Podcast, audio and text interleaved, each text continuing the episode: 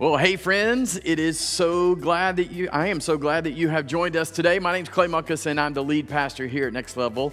And today we are at the end of our series, Starting Point. And if you have missed any part in the series, uh, no worries. You can go to our website, nextlevelchurch.org, go to the On Demand tab, and you'll find all of the messages that are there. But before we get to today's topic, I need to do kind of a one minute review of what we talked about last week. And last week, uh, and this is really important, we said that Christians don't simply believe that something is true. As we talked about this topic of faith, we said we believe that something happened, right?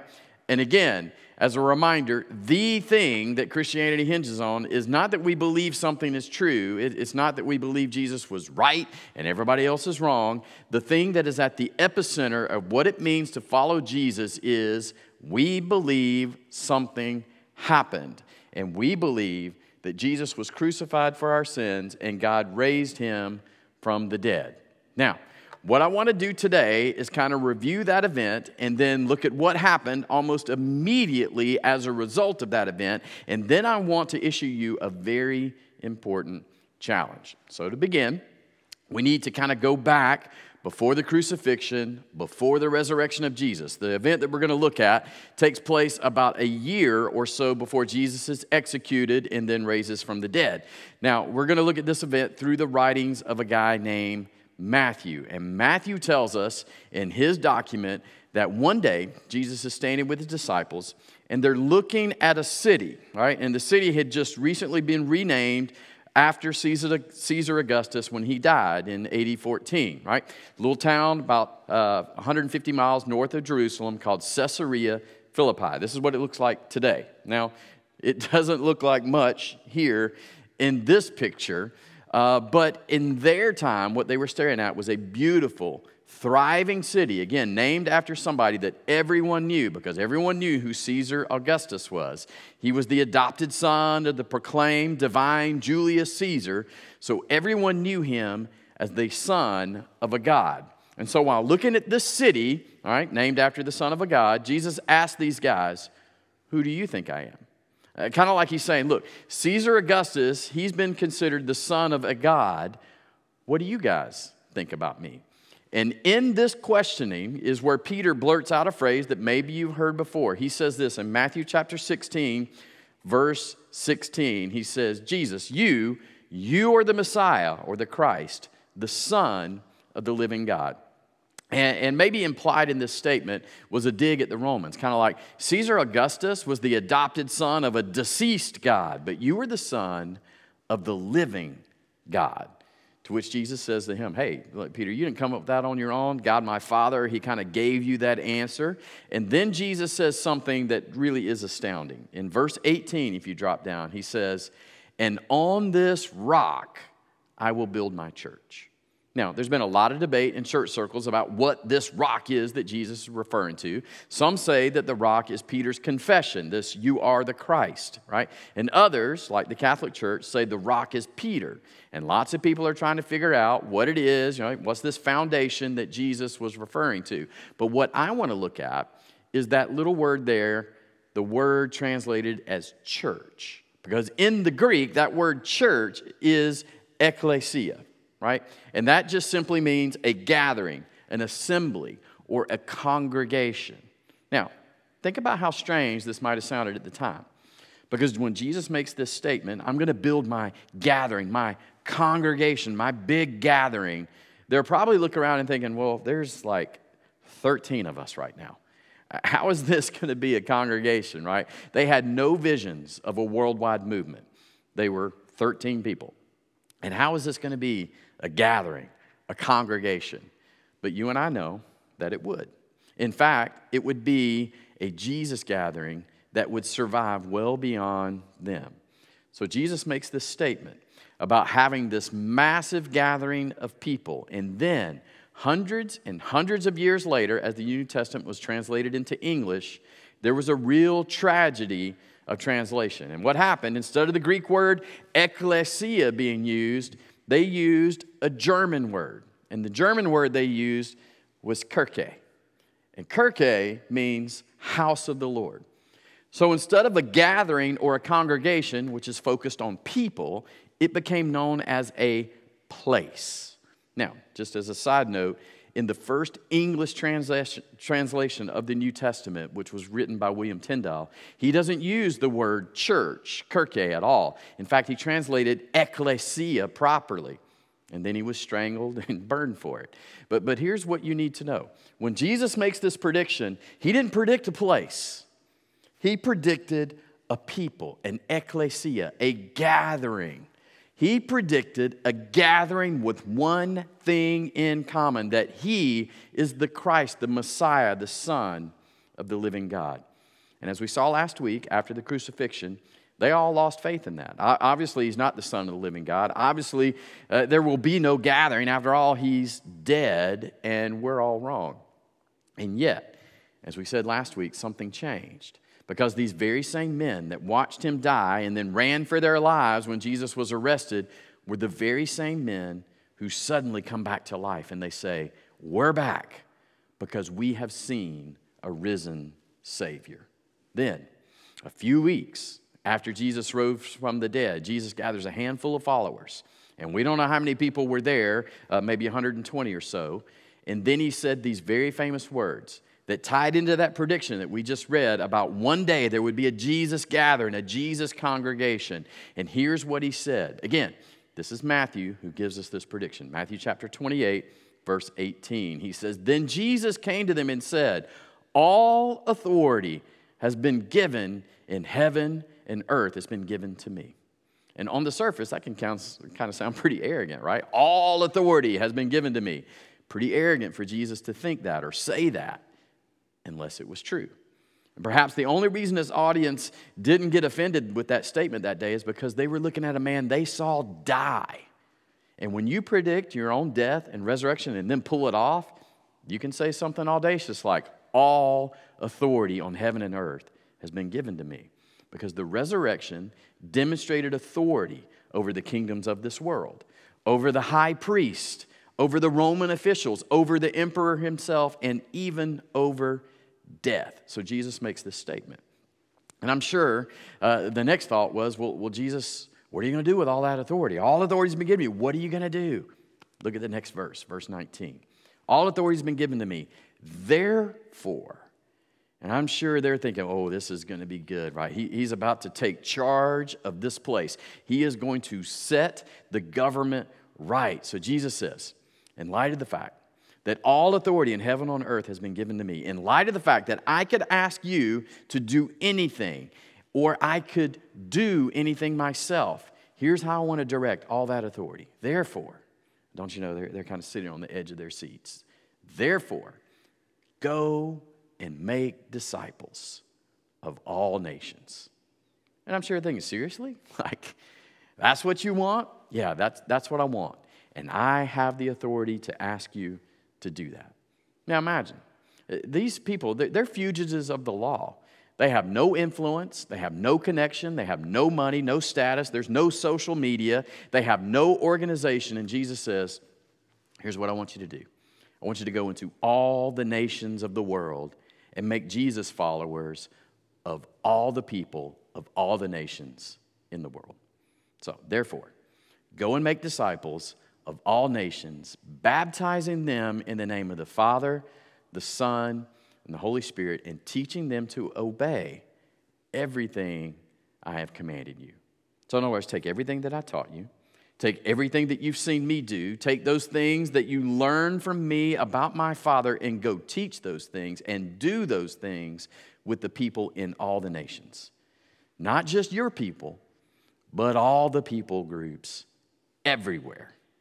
And then he says, And surely I am with you always. As you go make those disciples, I am with you always to the very end of the age.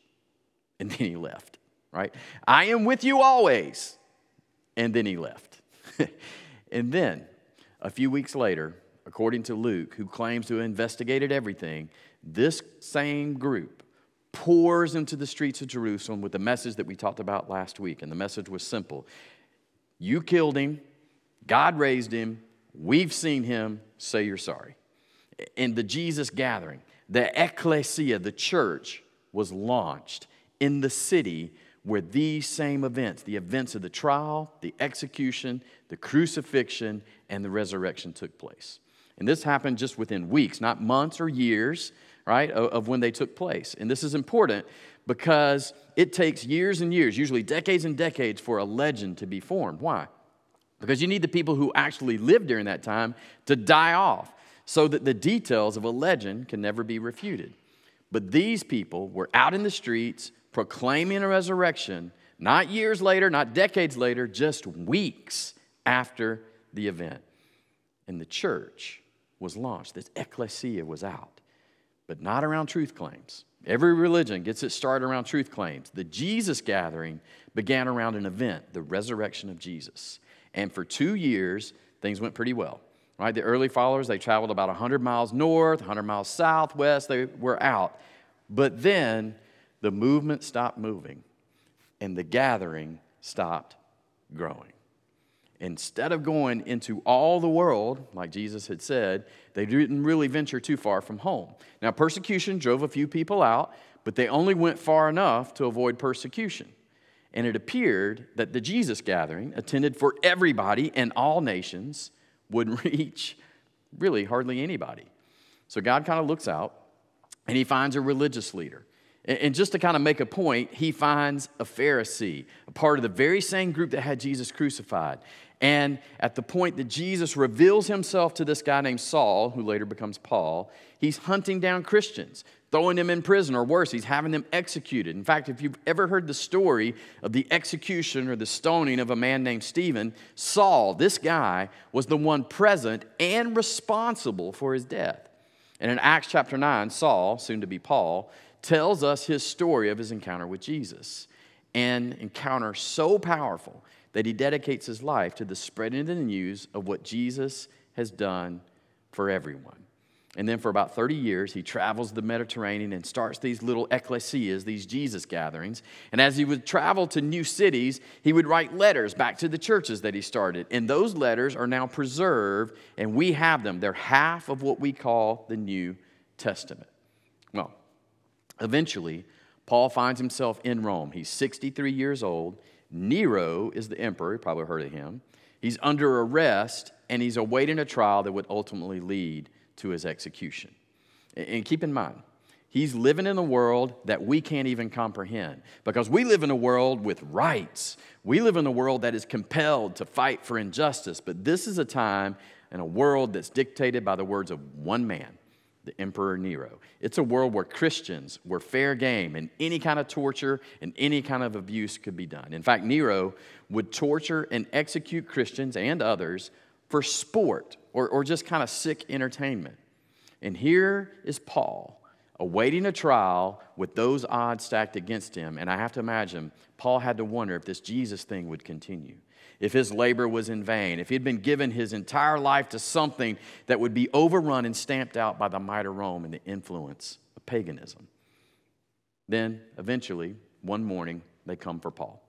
They took him through the forum outside to the city to behead him. And here's the picture of the last thing that he would have seen. This, this is the Roman Forum, would have been one of the last things that Paul saw when he left prison on his way to execution. And as he was marched away from the forum, he would have gone past Nero's circus, beyond Tiberius's palace. And imagine if you or I could walk beside him and just whisper in his ear, Hey, Paul, Paul, it worked.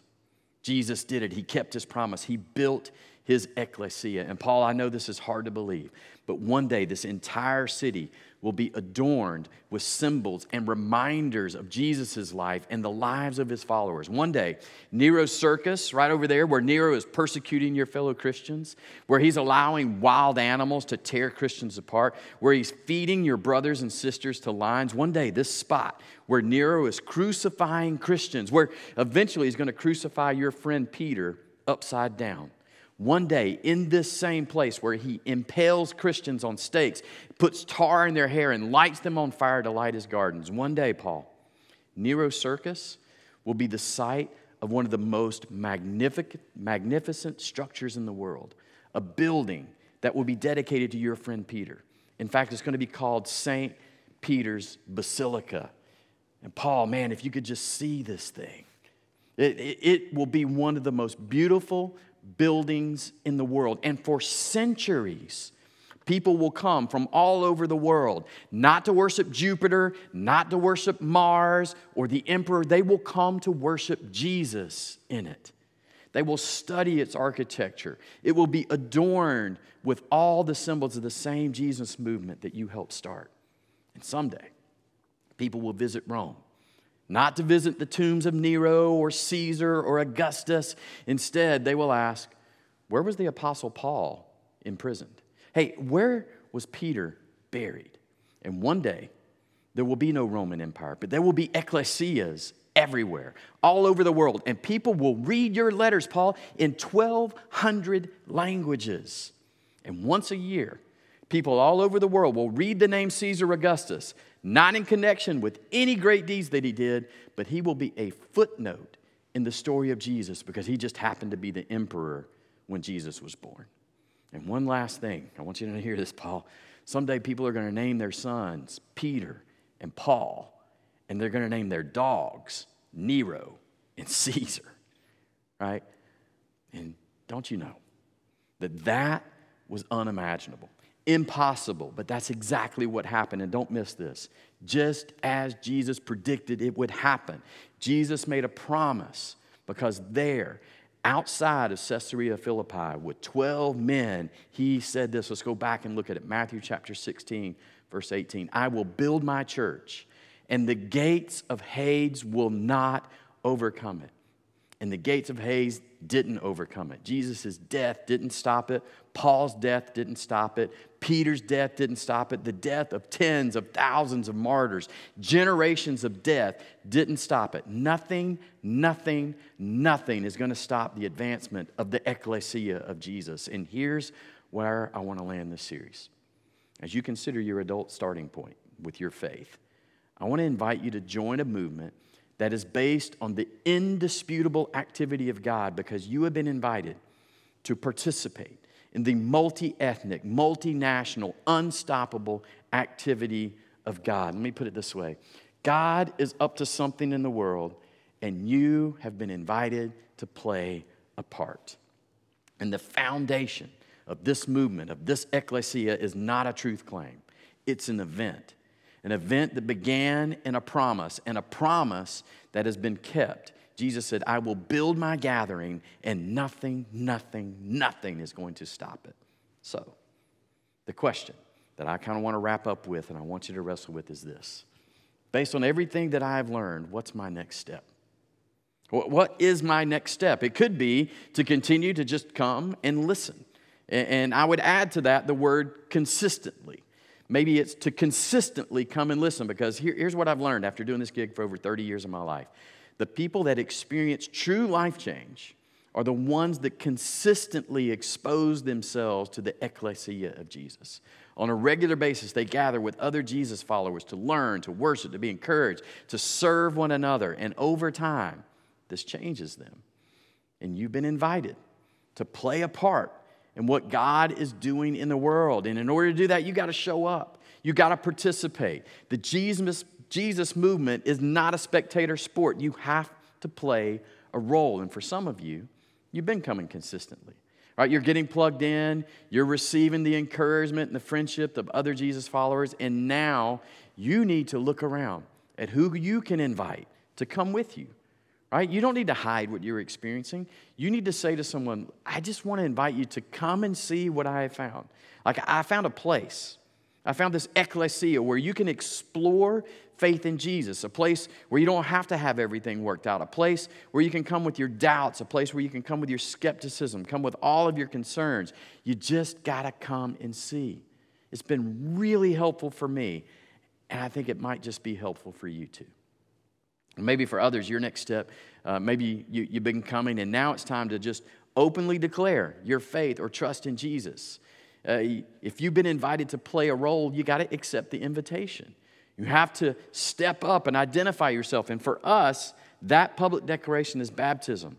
You saw that here today. And if you're ready, I would love to baptize you. We're gonna, we have the tank today. If you want to go today, we can do it today. Or if you're not ready today, go to our website, nextlevelchurch.org, go to the Next Steps tab, and you'll see a place to sign up for our next baptism. That could be a great next step.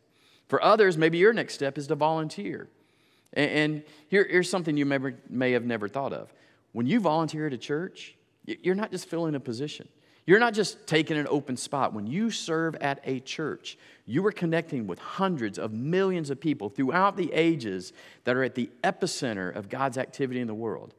You are actively playing a role in the thing that God is up to in the world. And you can find a place to sign up for that on our website as well. Similarly, we ask you each week, you know, when you give to a local church that's in the process of making disciples, Jesus followers, you're giving your money to the greatest, most eternal investment possible because Jesus is involved in building his church, his ecclesia. So, the summary of what I'm saying is this you can do lots of other things. You can coach your kids' team, you can serve on committees, you can run for political office. All of those are great things. There's an infinite number of things that you can do with your life, but you can't do anything more significant than getting involved in His church because God is up to something in the world and you have been invited to play a part. I can't think of anything more important to do than that. The church is the hope of the world because the church, the ecclesia of Jesus, is the vehicle by which God is bringing the solution to humankind's greatest problem sin, sorrow, death. So take a step. Come be a part of the solution. So, whatever your step is, I want to encourage you to take that step. You will never, ever, ever regret it. And this step may, in fact, be your adult starting point as you reconsider what God wants you to do in your life and through your life. Whatever you're considering, whatever it is that you're thinking, whatever is stirring in your heart, pay attention to that. Come, be a part of the solution, play your part. God is up to something in the world. Come and be a part of the solution. Play your role, play a part. Let me pray for you. Heavenly Father, I, I am so thankful that um, you know us on a personal level. Your love and attention to each of us, it truly is remarkable. Your invitation to play a role in what you're doing in the world is incredible, and I am humbled that you would use any of us for that mission. And now I pray for all of us that you would look, uh, that we would look at your invitation and as we consider our adult starting point for faith, God, give us the strength and the courage to take our next step. If it's to become consistent in my gathering with your people, give me the strength to say no to the things that would keep me away from your people. If it's to invite people to come and see what I have found, give me the opportunity and the courage to do that. If it's to take the next step in baptism, God, I, I commit to doing that it's to play an active role by serving or giving, God, give me the courage to step outside my comfort zone and do just that. And Jesus, as we wrap up this series, we pray for everyone that feels distant from you and believe that your gathering, your ecclesia, your church, they believe it's not for them. May they feel your love and experience and personal invitation to come and see the ecclesia. Jesus, thank you for assuring us you are more than enough that you meet all our needs and our desires. We pray that our church will continue to reflect your love and be a place where anyone and everyone can come and see you, the Savior of the world. We love you. We pray it in your name, Jesus. Amen.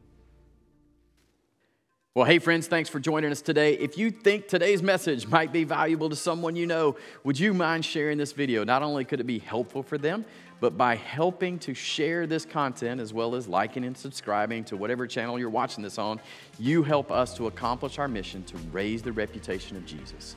And along those lines, I ask you this each and every week. Uh, would you head over to our website? Would you click on the big green give button at the top and choose one of those giving options there? Your faithful support helps us raise the reputation of Jesus where we live, work, and play. Now, as we wrap up this whole series by way of benediction, uh, let me end with something that Jesus himself said in Matthew chapter 28, verses 19 and 20. He said, Therefore, go and make disciples of all nations baptizing them in the name of the Father, the Son, and the Holy Spirit, and teaching them to obey everything I've commanded you. And surely I am with you always to the very end of the age. May you, right where you're at, recognize that God is up to something in our world, and may you take seriously Jesus' invitation to play a role. Hey, next week we're going to start a new series called Sweet Little Lies, where we're going to uncover the lies we believe and the things that are actually true. It all begins next Sunday at 10 a.m. So why don't you invite someone to join you next week at Next Level? Have a blessed week. I'm praying for you. I love you. We'll see you back next week.